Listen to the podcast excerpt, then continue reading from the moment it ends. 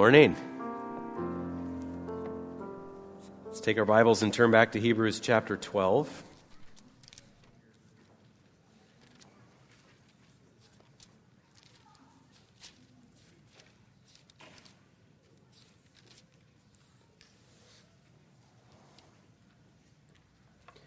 As we were singing that last verse, I was reminded of the before we came to church this morning, I was listening to "On Jordan's Stormy Banks I Stand," and I was my attention caught by the first line, "On Jordan's stormy banks I stand and cast a wishful eye to Canaan's fair and happy land where my possessions lie." I was thinking about that line this morning. May I reach heaven's joys where our true possessions lie. Hebrews chapter 12. Hebrews 12 has become familiar to us because it provides some of the most important teachings about worship in all of the Bible. It tells us that worship through Christ is not like the worship of Israel under the Old Covenant. It tells us that in Christ we have a joyful, vibrant relationship with God, and in a spiritual sense, you're already in heaven. You are already a full part of God's heavenly family, His kingdom, His worshipers. And so that's in Hebrews 12, 22 through 24. But then God's word takes a sober turn in verse 25. "See that you do not refuse him who is speaking." And then as the chapter ends in verses 28 and 29, "Therefore let us be grateful for receiving a kingdom that cannot be shaken, and thus let us offer to God acceptable worship with reverence and awe, for our God is a consuming fire." So I was assigned my topic for this morning's sermon. I assigned the topic to myself a few months ago when we laid out the plan for this series on gathered worship. But this is our second to last sermon. Next Sunday is the sermon from Revelation. And so the assigned topic this morning was the dangers of gathered worship. And so then I saw the topic I had assigned to myself and said, I don't know what to do with that. How do you think about dangers of worship? So it's been an interesting wrestling this week. But from what we just read there in Hebrews 12, 25, 28, 29, you can see that it is appropriate to take a sober look at worship. It is appropriate to talk about the possible dangers, because if God is a consuming fire, then his worship is not something to be taken lightly. So let's pray for the Lord's help this morning, and then I'm going to list and just kind of briefly describe some of the most common, most important passages about the dangers of worship. Let's pray first, though. Our Father, we only truly know you through your word. We only truly know worship and how we can honor you through your word. So teach us. And I pray that even as we navigate some things that are a little bit tricky this morning, that your Spirit, through the Word, might actually make those things clear in a way that would press upon hearts very meaningfully and result in fruit 100-fold for your glory. I pray in Jesus' name. Amen. All right, so let me just talk through some of the main passages. Some of them we've seen previously in this series. So, start with Genesis chapter 4. Cain and Abel both brought sacrifices to the Lord. They're worshiping, right? But Cain and his sacrifice are rejected by God, and the whole rest of his life is this trajectory that comes from that. Exodus chapter 32. Back in Exodus 18, 19, 20, God visited Israel at Mount Sinai. His glory was manifested. God spoke, and Israel entered into a covenant to be God's people. But then they very quickly. Within 6 weeks, they became impatient and fearful and unbelieving and disobedient. And so they took the gold that God had provided for them from the Egyptians, and they made a metal cow, and they had a big wild worship party. What God said first he was considering doing was destroying the entire nation, though in the end, he only took the lives of 3,000 of them. Leviticus chapter 10, Nadab and Abihu came to the tabernacle with an incense offering for the Lord. And it says that they did it with unauthorized fire. So somehow they were ignoring God's instructions for that offering, and God burned them up right there. In 2 Samuel chapter 6, there was a man named Uzzah who grabbed hold of the ark. That's the box that had the atoning lid, sometimes it's called the mercy seat, with the angels on top of it, where God manifested his presence in the tabernacle. And they were moving it, but they were not moving it as they were supposed to, and it was going to fall, and Uzzah grabbed hold of it, and God took his life.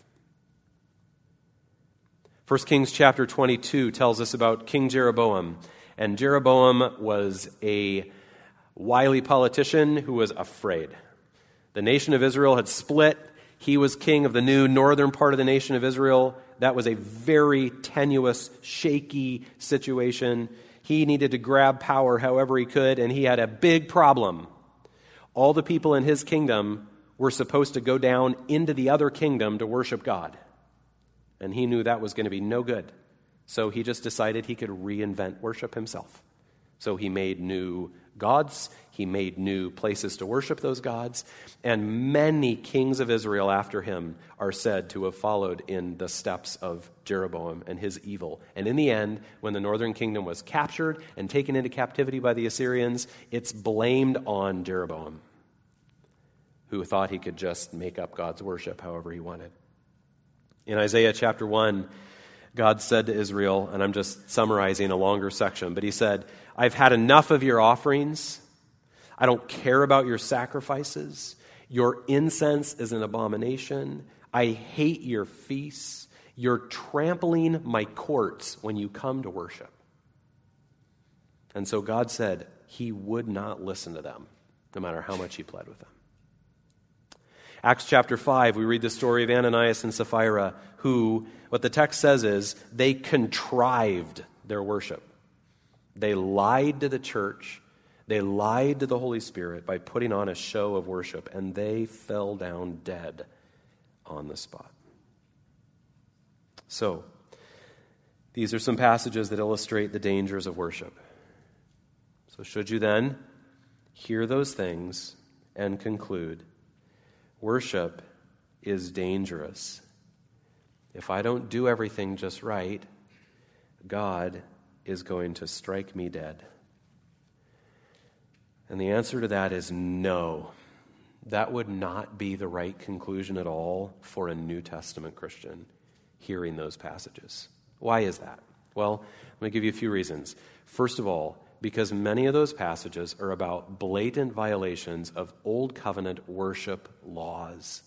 But Hebrews chapter 12 tells us we don't relate to God through Mount Sinai and the law any longer. We've come to the heavenly mountain, to a great celebration at the throne of God, and to the blood of Jesus that speaks on our behalf to welcome us into God's presence and into God's worship. Hebrews 7 says that a former commandment is set aside, a better hope is introduced by which we draw near to God. It says that Jesus is the guarantor of a better covenant. Hebrews chapter 8 says that Jesus says that it's talking about a new covenant, and it says that Jesus makes the first one obsolete because he has enacted a better covenant that is built on better promises. Hebrews 10 says that the law was a shadow, but a shadow of the good things to come. And so Hebrews 10:19 says, therefore, brothers, we have confidence to enter the holy place by the blood of Jesus. Though in chapter 12, he says that it's still with awe and reverence. You see that combination? Awe and reverence, but confidence.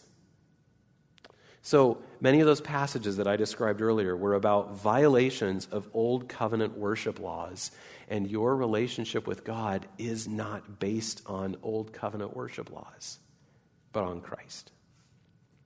Something else we should observe about those passages, and this is something that we'll loop back to at the end of our sermon this morning, but some of those people involved in those passages were just unbelievers. Now, sometimes they were Jews, but remember what Paul says in Romans, that Jews without faith are not truly the people of God. And so unbelieving Jews were not God's people in the true saving sense. The New Testament says that Cain was an evil man without faith.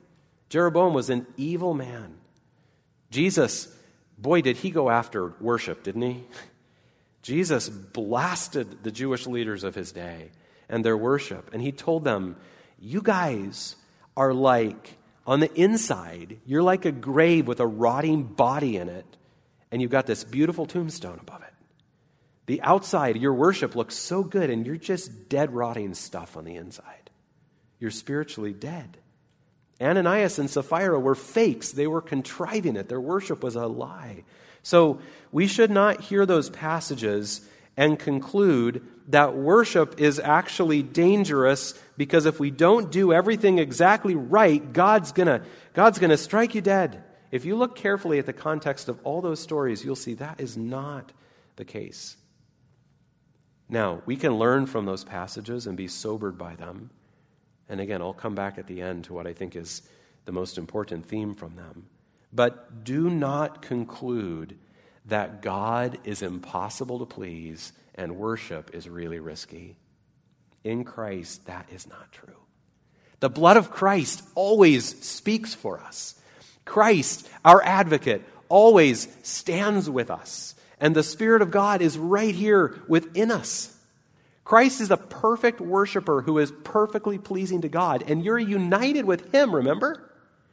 United with the perfect worshiper. And so we stand in grace, and there is no condemnation for those who are in Christ Jesus. And that means you, while you worship with reverence and awe, you can worship with peace and joy.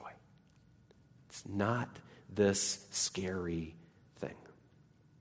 Okay? That's just introduction. Now, turn with me to Revelation chapter 2. So as we come to worship, we do not come afraid because of Christ. However, there is still a sense in which we need to watch for dangers. Our hearts are prone to wander, and we can easily slip into comfortable tradition or gratifying our flesh or trying to appeal to the world. It is easy. I said to Pastor John this morning, I said, remember, we're all sheepy. We're sheep. That means we're sheepy. And what does sheep do? Okay? So we do have to be aware in worship. We do have to say, okay, wait a second. Is my heart wandering off of what is biblical and healthy? Alert, not because God is harsh or hard to please, but because we love him and we want to honor him and we're humbly aware of how sheepy we are and how foolish we can be. So, in other words, what I'm saying is we consider the dangers not out of dread, but out of love for God. So let's consider two of those categories that we might watch for, and I've just divided it really simply. Dangers for the church as a whole as we gather, and then dangers as for me, for each of you as individuals when we gather as a church family. So we'll begin with the dangers for the church as a whole, and let's read Revelation 2, verses 1 through 6. To the angel of the church in Ephesus write, the words of him who holds the seven stars in his right hand, who walks among the seven golden lampstands. And that is Jesus. That's referring back to chapter 1. So these are the words of Jesus to this church in Ephesus. Verse 2, I know your works, your toil, and your patient endurance, and how you cannot bear with those who are evil, but have tested those who call themselves apostles and are not, and found them to be false. I know you are enduring patiently and bearing up for my name's sake, and you have not grown weary. So that's good, right? These were genuine believers who were genuinely seeking to honor the Lord. Verse 4, but I have this against you, that you have abandoned the love you had at first. Remember, therefore, from where you have fallen, repent, and do the works you did at first. If not, I will come to you and remove your lampstand from its place unless you repent. Yet this you have, you hate the works of the Nicolaitans, which I also hate. Okay, so I've brought us to this passage because of verse 5. And that sentence in verse 5 that says, I will come to you and remove your lampstand from its place unless you repent. What does that mean? Well, look back up at the last words in chapter 1, so the end of Revelation 1, verse 20. What do the 7 lampstands in this vision represent, according to the end of chapter 1? The lampstands are the churches. They're the 7 churches. So then, the beginning of chapter 2 says that this message is from Jesus to the angel of the church in Ephesus. Now, some people think this is an angel who supports the church in Ephesus or represents that church. Others think it's referring to the pastor of that church. Either way, the message is from Jesus for that church. And so Jesus says to this church in verse 4, you have abandoned the love you had at first. And in verse 5, repent, or I will remove your lampstand from its place. Okay, so the lampstands represent churches. And Jesus says to this church, repent, or I will remove your lampstand from its place. Okay, so that means every local church is a lampstand from God put in a particular place so that the people of that church family can shine for him in that place. And the genuine Christians in every local church will live forever. They have eternal life, right? You cannot bring them to an end. But local churches themselves don't last forever. Some last 3 months. Some last a year or two. Some last 200 years. But none of them last forever. This passage tells us that God sometimes closes local churches because they've gotten off track. He removes the lampstand from its place.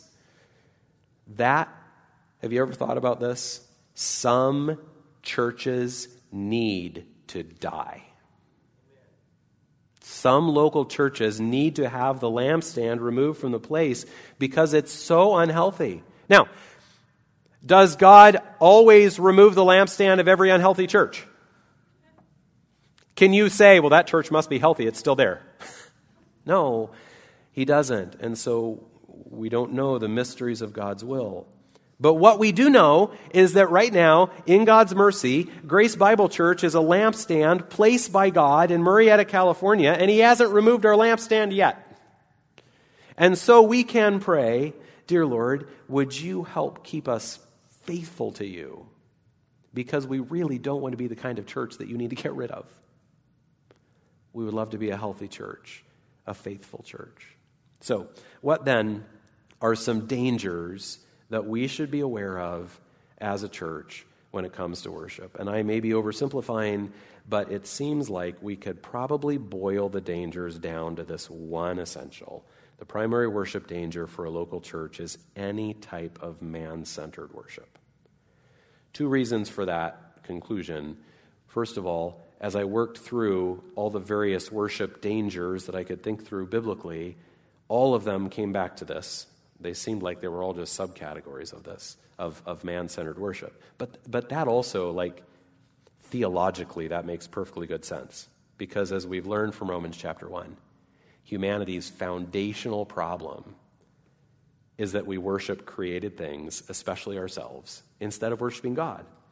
And so it's not a surprise that our tendency in worship is to move God out of the way and to move ourselves into the center of worship. So I think the primary worship danger for a local church is any type of man-centered worship. So here are 6 examples. More could be added to this list, and some of these overlap, but number 1 is individualism. This would mean that even though we're all gathering together, we've come for a private worship experience. We happen to be in the same room as other people, but it's like going to watch a movie. At a movie, you're in the same room with other people, but you're not there for those people. And frankly, you hope they just don't bother your movie experience. And that's okay at a movie or a game or a concert, but that's not okay in gathered worship. We've seen this in 1 Corinthians chapter 11, where Paul rebuked that church for how they took the Lord's Supper in a totally individual way with no thought for one another. And in 1 Corinthians 14, when Paul had to confront them because they were worshiping in a way that only benefited themselves, it didn't build up other people. So individualism is dangerous. Similarly, consumerism. I really dislike the number of companies that say to me, through the ads and whatever, that they exist for me. Everything's all about me. They are only here because of me. So what happens if we bring that over to gathered worship and we think about worship as consumers? And so the church is like a business, and the church's job is to make people happy. The church had better provide what the consumers want. Worship had better make me happy because the customer is always right. Right? That would be the danger from the mentality of the people coming, a consumer mentality. Do you have what I want? Can you give me what I want? But from the church side, the danger is that church leadership begins to craft worship to appeal to the worship consumer. How can we keep the customers happy? That is dangerously man-centered because it's not really worship at all. It's just business. 1 Thessalonians chapter 2, verse 4, Paul says, "We speak not to please man, but to please God who tests our hearts." In Galatians 1:10, "For am I now seeking the approval of God or of man? Or am I trying to please man? If I were still trying to please man, I would not be a servant of Christ." It is impossible for a church leadership team to approach worship with a consumer, business-driven mentality and serve Christ. You cannot do it. So that's number two. Now, consumerism can easily lead to, number three, pragmatism. Do whatever works. Worship in a way that works. And of course, the question then is, works for what? Works to get the most people through the door? Works to get the most donations? Works to get the most 5-star reviews? Works to pay off the big mortgage? Works to feed the ego of the pastor? It's interesting that Peter says to pastors in 1 Peter 5:2, "Shepherd the flock of God that is among you, not for shameful gain." Churches and leaders can use worship for shameful gain. But 1 Corinthians 4:2 says, "It is required of stewards that they be found faithful." Don't do whatever works. Do whatever is faithful. So can you see how individualism, consumerism, pragmatism, all these things place man at the center? Worship has now moved man to the center instead of God. And all those things can lead to number four, which is contrived worship. This means that a church starts to learn how to combine elements in a worship service so that people really feel like they have a worship experience that they like. There are some people in our church who bake. And some of you are known for a specialty where you've really just kind of perfected that recipe. Maybe you've even got a secret ingredient that you won't tell any of the rest of us. But you know that if you use these ingredients and these measurements and these times, and you're going to really please the crowd with your cookies or cheesecake or pastry or whatever it is. Now, please don't stop doing that. Keep pleasing the crowd. We're very appreciative of that. But if we treat gathered worship like that, we've got a big problem. If we start saying, we've perfected this worship thing, this worship recipe, we know that if we do it just like this, people will love it. Now we are contriving a worship experience, but we're not worshiping. because John 4:24, as we've already learned, true worship is in spirit and in truth. True worship only comes from the hearts of people who are alive by the Spirit of God and are being led by the Spirit of God to worship Him as they respond to the truth about Jesus. It's worship in spirit and in truth. It's not something contrived. So contriving a worship experience is a great danger. And then that all those things can also connect to number 5, which is worldly worship. Right after Paul urges us, in Romans 12, right after he urges us to present our bodies to God as a living sacrifice, which is our worship, he says.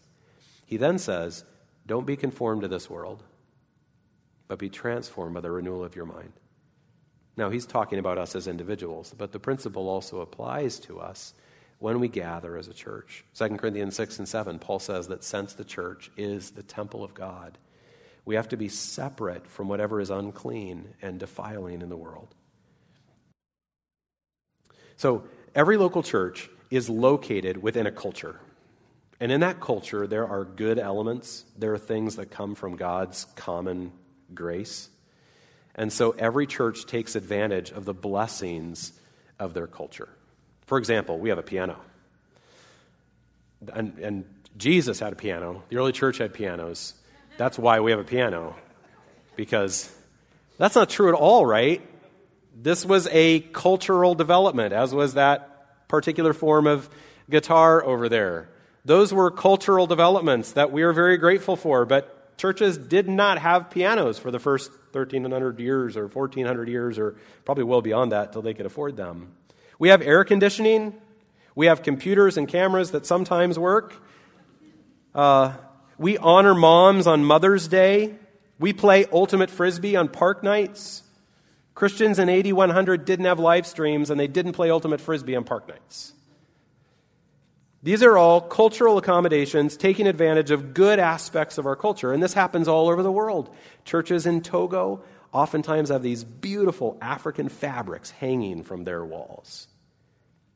That's a cultural accommodation. But there are other parts of every culture that are not healthy and are not God-honoring. In the words of Tim Keller, we have to avoid the excesses and distorted sinful elements of the particular surrounding culture. Now, that gets controversial, I realize, but that's not our point this morning. The point is that those things should not be brought into gathered worship, even if they make people happy and please the crowd and gratify the flesh. This directly connects to our discussion a few weeks ago about worship as a holy people. James says that friendship with the world is enmity with God. John said, don't love the world or the things that are in the world. So I appreciate this illustration from Matt Merker. He was at Capitol Hill Baptist Church in Washington, D.C. for several years, and he says one time he was riding his bike near RFK Stadium when there was a soccer game, and one of the teams was from Honduras, and he says hundreds of their tailgating fans filled the parking lot. Flags flew, music blasted, meat sizzled on the grill. It wasn't an official Honduran outpost, but it seemed that way. A beautifully distinct group of people on foreign soil. Gathered worship should be like that. A beautifully distinct group of people on foreign soil. An unsaved person should look at gathered worship and see something distinct. It should be more like a little taste of heaven rather than just a dose of earth. It should bear the image of God more than it bears the image of the world. A beautifully distinct group of people on foreign soil. And then finally, comfortable worship is also dangerous. And of course, I don't mean that we should turn off the air conditioners and, the more we sweat, the more godly we are in our worship or something like that. I'm talking about when we just hold on to what's comfortable and we just stay in our comfort zone, our preferences, even if it really isn't a healthy way to please the Lord in gathered worship. Jesus said over and over again to the Jewish leadership, "Why do you break the commandment of God for the sake of your tradition? For the sake of your tradition, you have made void the word of God. You leave the commandment of God and hold to the tradition of men. You have a fine way of rejecting the commandment of God in order to establish your tradition. Now I realize that Jesus wasn't talking about gathered worship of a New Testament church, but it does caution us about holding on to what's comfortable for us, even if those traditions don't actually worship the Lord well or serve the church family well. Just sitting in our worship comfort zone, unwilling to evaluate whether it's healthy or not, is man-centered, right? I've put my comfort at the center of what worship is about. So that too is dangerous. Okay, so we've listed 6 examples of man-centered worship as a gathered church. In each of these things, we can see that God is pushed to the side, man is placed at the center, so that the highest priority becomes the individual's experience or the consumer's approval or the church's financial gain or the personal worship experience of the attendees or the gratification of their flesh or their comfort zone. The point is that it's all about the worshipers, which makes it idolatry. The topic of the worship may be God, but the actual center of the worship is man, which is idolatry instead of worship. So God would be right to remove that lampstand from its place if that church would not repent and return to biblical worship. So I believe that's the greatest danger as a church. And the solution to that danger is everything we've studied for the last several months. A biblical understanding of worship, what worship truly is, who gathers for worship, what characterizes true worship. And then when we gather, what are the biblical purposes and the biblical focus and the biblical elements? If we just stay anchored in the Bible and focused on God, he's going to remain in the center rather than us. Okay, so let's move on to consider the individual dangers when we gather to worship. As you gather with your church family, what are the greatest dangers? And again, at the risk of oversimplifying, I'm going to boil it down to just a really brief answer. The primary worship danger for the individual is no-hearted worship. And I know no-hearted is not a thing, but we've talked about wholehearted worship, and our point in that sermon was that we don't want to be half-hearted worshipers. We want to be wholehearted worshipers.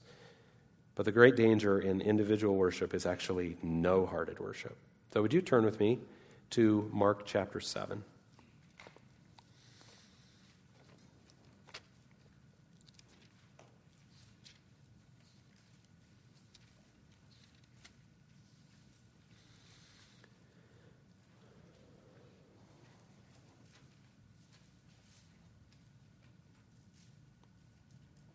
Half-hearted worship is a problem, and I'm going to talk about that more in a few minutes. But the great danger is no-hearted worship. Mark chapter 7, verse 1. Now when the Pharisees gathered to him with some of the scribes who had come from Jerusalem, they saw that some of his disciples ate with hands that were defiled, that is, unwashed. For the Pharisees and all the Jews do not eat unless they wash their hands properly, holding to the tradition of the elders, and when they come from the marketplace, they do not eat unless they wash. And there are many other traditions that they observe, such as the washings of cups and pots and copper vessels and dining couches. And the Pharisees and the scribes asked him, "Why do your disciples not walk according to the tradition of the elders, but eat with defiled hands?" And he said to them, "Well did Isaiah prophesy of you, hypocrites. As it is written, this people honors me with their lips, but their heart is far from me. In vain do they worship me, teaching as doctrines the commandments of men. You leave the commandment of God and hold to the tradition of men." So in verse 6, their heart is far from me, which is a way of saying it was worship without heart. And remember, we learned a few weeks ago that the Bible word heart is not just referring to our emotions, but to our whole inner man. So it's not just that their emotions weren't in it, but their entire being wasn't in it. They had something to gain from worship, but they didn't actually care about God. And in verse 6, Jesus calls them what? What's the word? Hypocrites. You hypocrites. That Greek word was used in a literal sense for play acting. So with all of their washing and their other worship ceremonies, they were play acting a heart for God, though they had no heart for God. Now, all Christians struggle with play acting. True? All Christians struggle with play acting. At some time, it crosses your mind, I wonder what somebody else is thinking about this prayer I'm praying. And then hopefully you're like, why did I just think that? I wonder what the person in front of me is thinking about how I sound as I sing this. I wonder if they notice that right? All Christians struggle with play acting. We sometimes give in to the temptation to put something on for others to see, to try to make ourselves look spiritual. But a hypocrite only play acts. There is nothing real. There is nothing genuine in his heart. His Christianity is just an act. And that is dangerous because, as verse 7 says, in vain do they worship me. Wash all you want. It's empty. It's meaningless. It's not worship. And it's dangerous for their souls because they're using their worship to pat themselves on the back. They say, why do your disciples eat with those defiled hands? Because we would not do that. We are so good in our worship.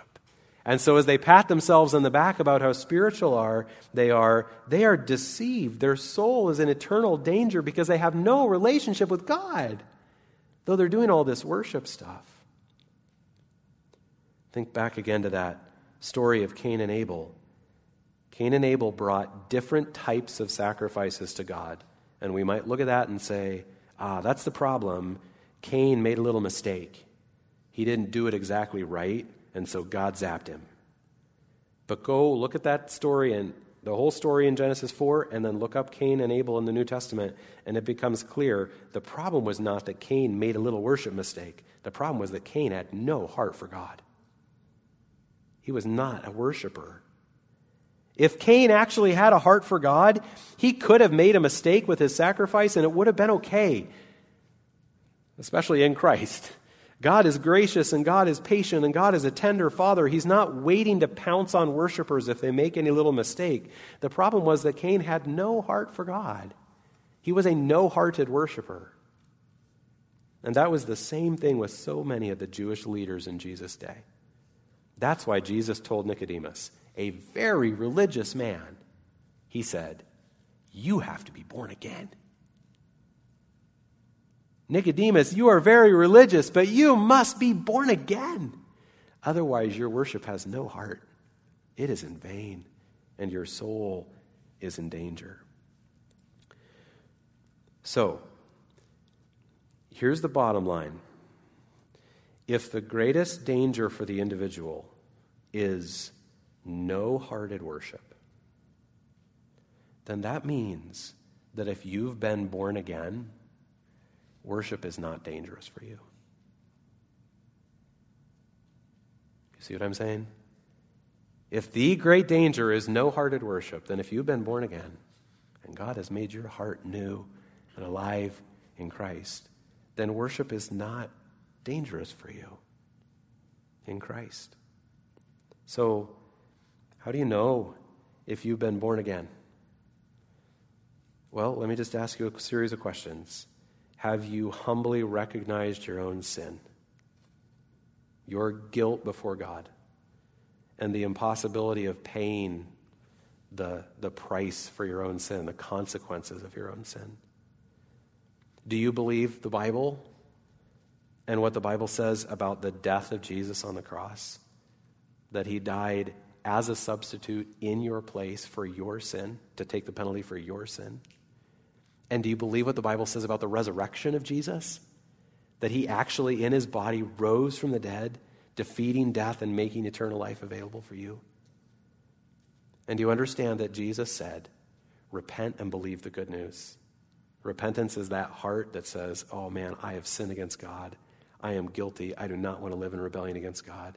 Repent and believe. Believe the good news of the death and resurrection of Jesus. And you understand then that to come to Jesus for salvation is to come to the true King.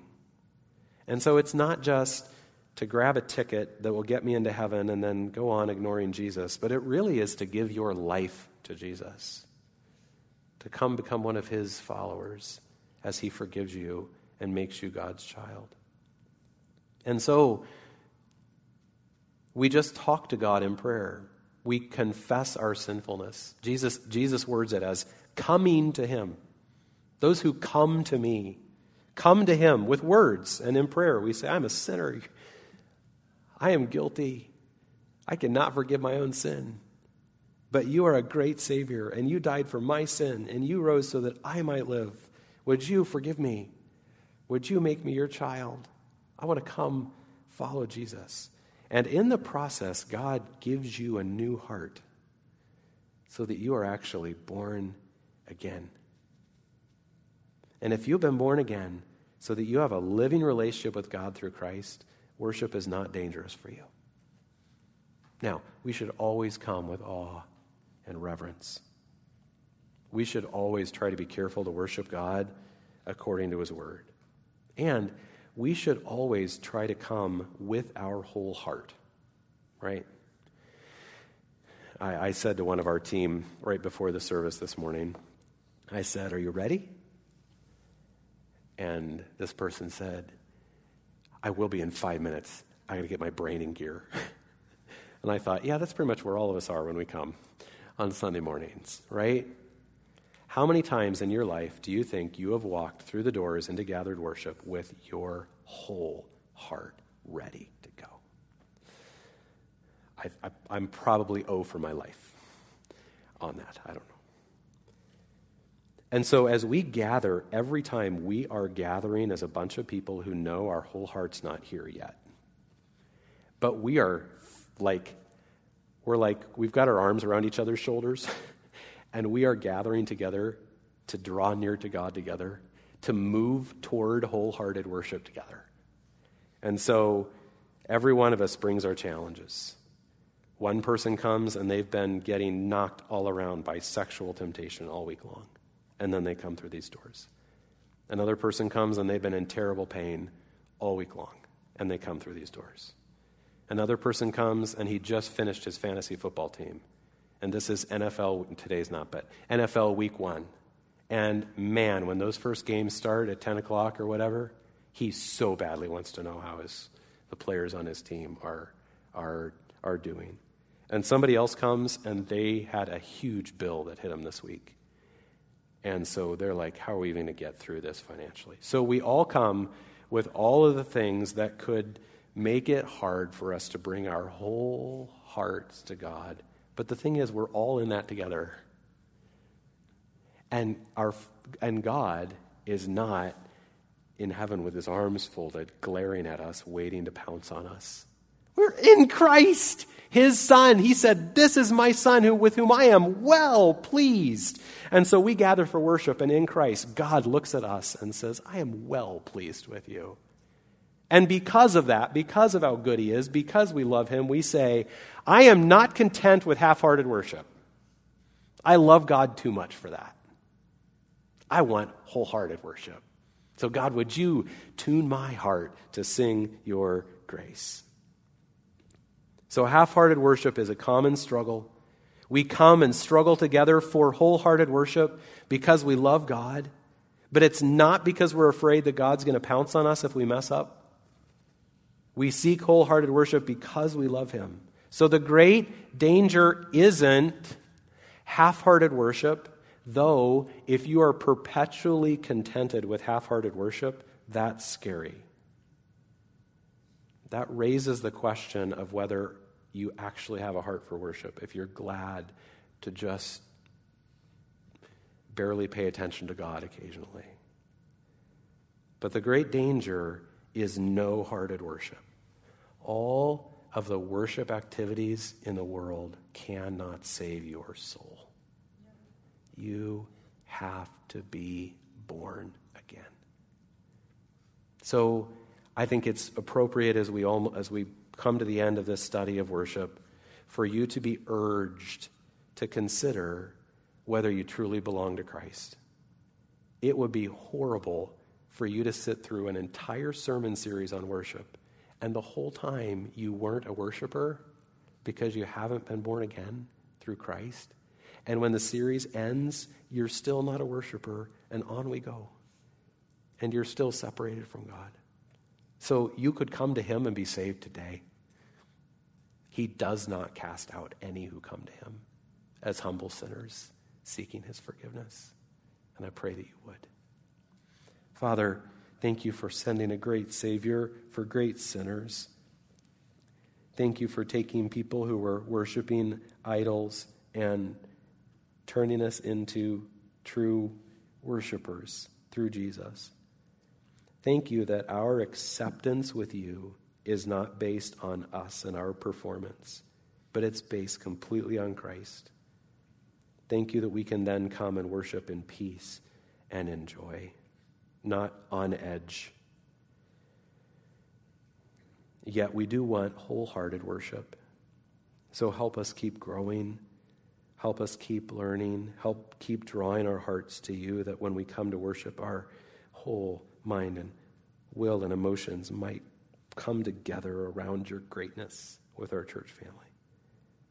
And Father, I pray that if there is anyone who has been here through this series that does not yet truly know Christ in a saving way and has not been born again, I pray that you might give to them faith and repentance and new life. Draw them to yourself today. I pray in Jesus' name. Amen.